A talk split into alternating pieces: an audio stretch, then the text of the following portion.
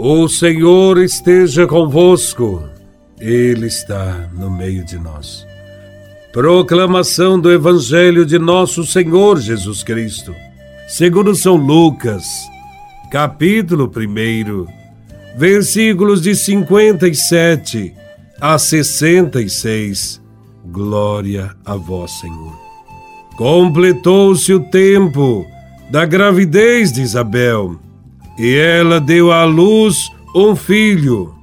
Os vizinhos e parentes ouviram dizer como o Senhor tinha sido misericordioso para com Isabel e alegraram-se com ela. No oitavo dia, foram circuncidar o menino e queriam dar-lhe o nome de seu pai, Zacarias. A mãe, porém, disse: Não, ele vai chamar-se João. Os outros disseram: Não existe nenhum parente teu com esse nome. Então fizeram sinais ao pai, perguntando como ele queria que o menino se chamasse. Zacarias pediu uma tabuinha e escreveu: João é o seu nome.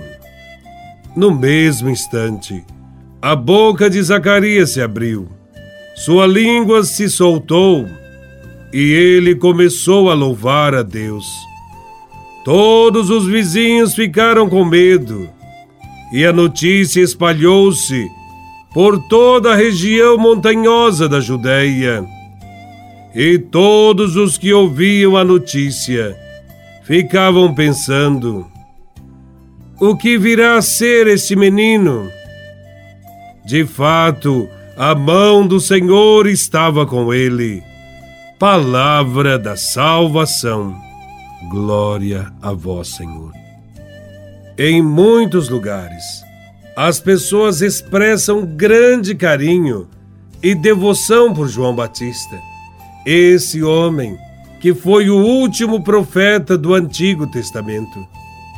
Ele encerrou o Antigo Testamento e abriu o Novo Testamento. Sua vida e sua missão estão unidas de tal modo à vida e à missão de Jesus que sua festa é considerada muito importante. Seu nascimento aconteceu na periferia de Jerusalém, envolto em mistério, porque é filho de uma mãe estéril e de um pai de idade avançada. O seio de Isabel representa a condição da humanidade, sem vida, sem esperança, sem futuro.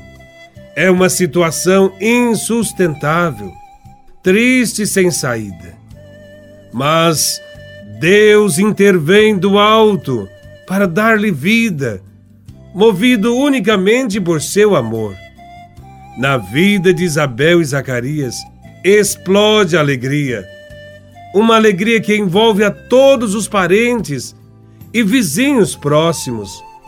É sempre assim que acontece quando Deus entra na vida e na história do ser humano.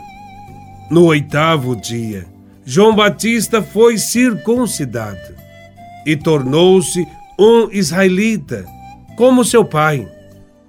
Ele não só dá continuidade à estirpe do seu pai, como também assinala o início de um novo tempo. Com ele terminou o tempo das promessas de Deus, para começar o tempo de ver concretamente a sua bondade. Ele, desde a concepção, é um dom de Deus e vem com uma missão divina. Será consagrado a Deus para uma missão especial. Seu nome, João, foi determinado pelo anjo Gabriel e significa Deus é misericórdia. A misericórdia de Deus será o centro da sua pregação. A alegria de Zacarias vai além da alegria de ter um filho, apesar da idade avançada, ele vê em seu filho o cumprimento de uma promessa divina. Sua alegria completa-se quando recupera a fala.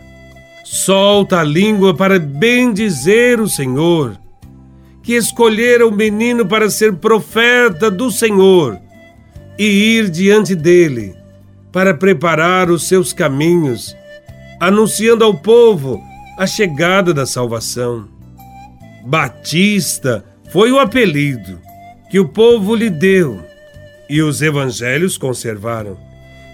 Esse apelido, João, o Batista, lhe veio porque ele percorria toda a região do Jordão, pregando um batismo de conversão. Ele mesmo batizou Jesus de Nazaré. Deus realizou maravilhas na vida de João Batista. Jesus chega a afirmar que entre os nascidos de mulher não houve outro maior que João Batista.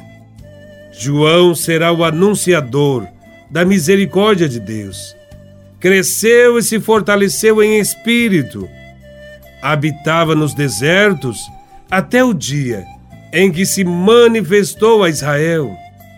A nova história começa no deserto, como no passado. É para o deserto que o povo vai se dirigir para ouvir o profeta.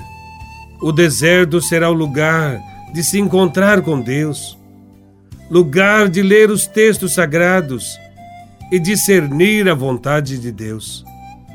Todos nós devemos seguir a Cristo, que foi apontado por João Batista como o Cordeiro de Deus que tira o pecado do mundo devemos preparar nossos caminhos, converter-nos, termos gestos de arrependimento para acolher Cristo todos os dias da nossa vida.